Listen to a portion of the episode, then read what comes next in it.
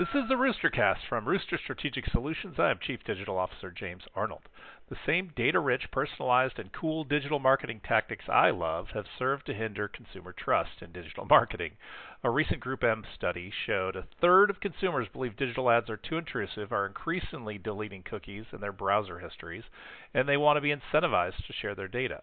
A study from PowerInbox showed 61% of consumers are fine with data use and personalization if they trust the company, and 45% said they are more likely to read an email if they trust the sending company. Generally speaking, digital marketing is not trusted, but trustworthy brands can help mitigate that.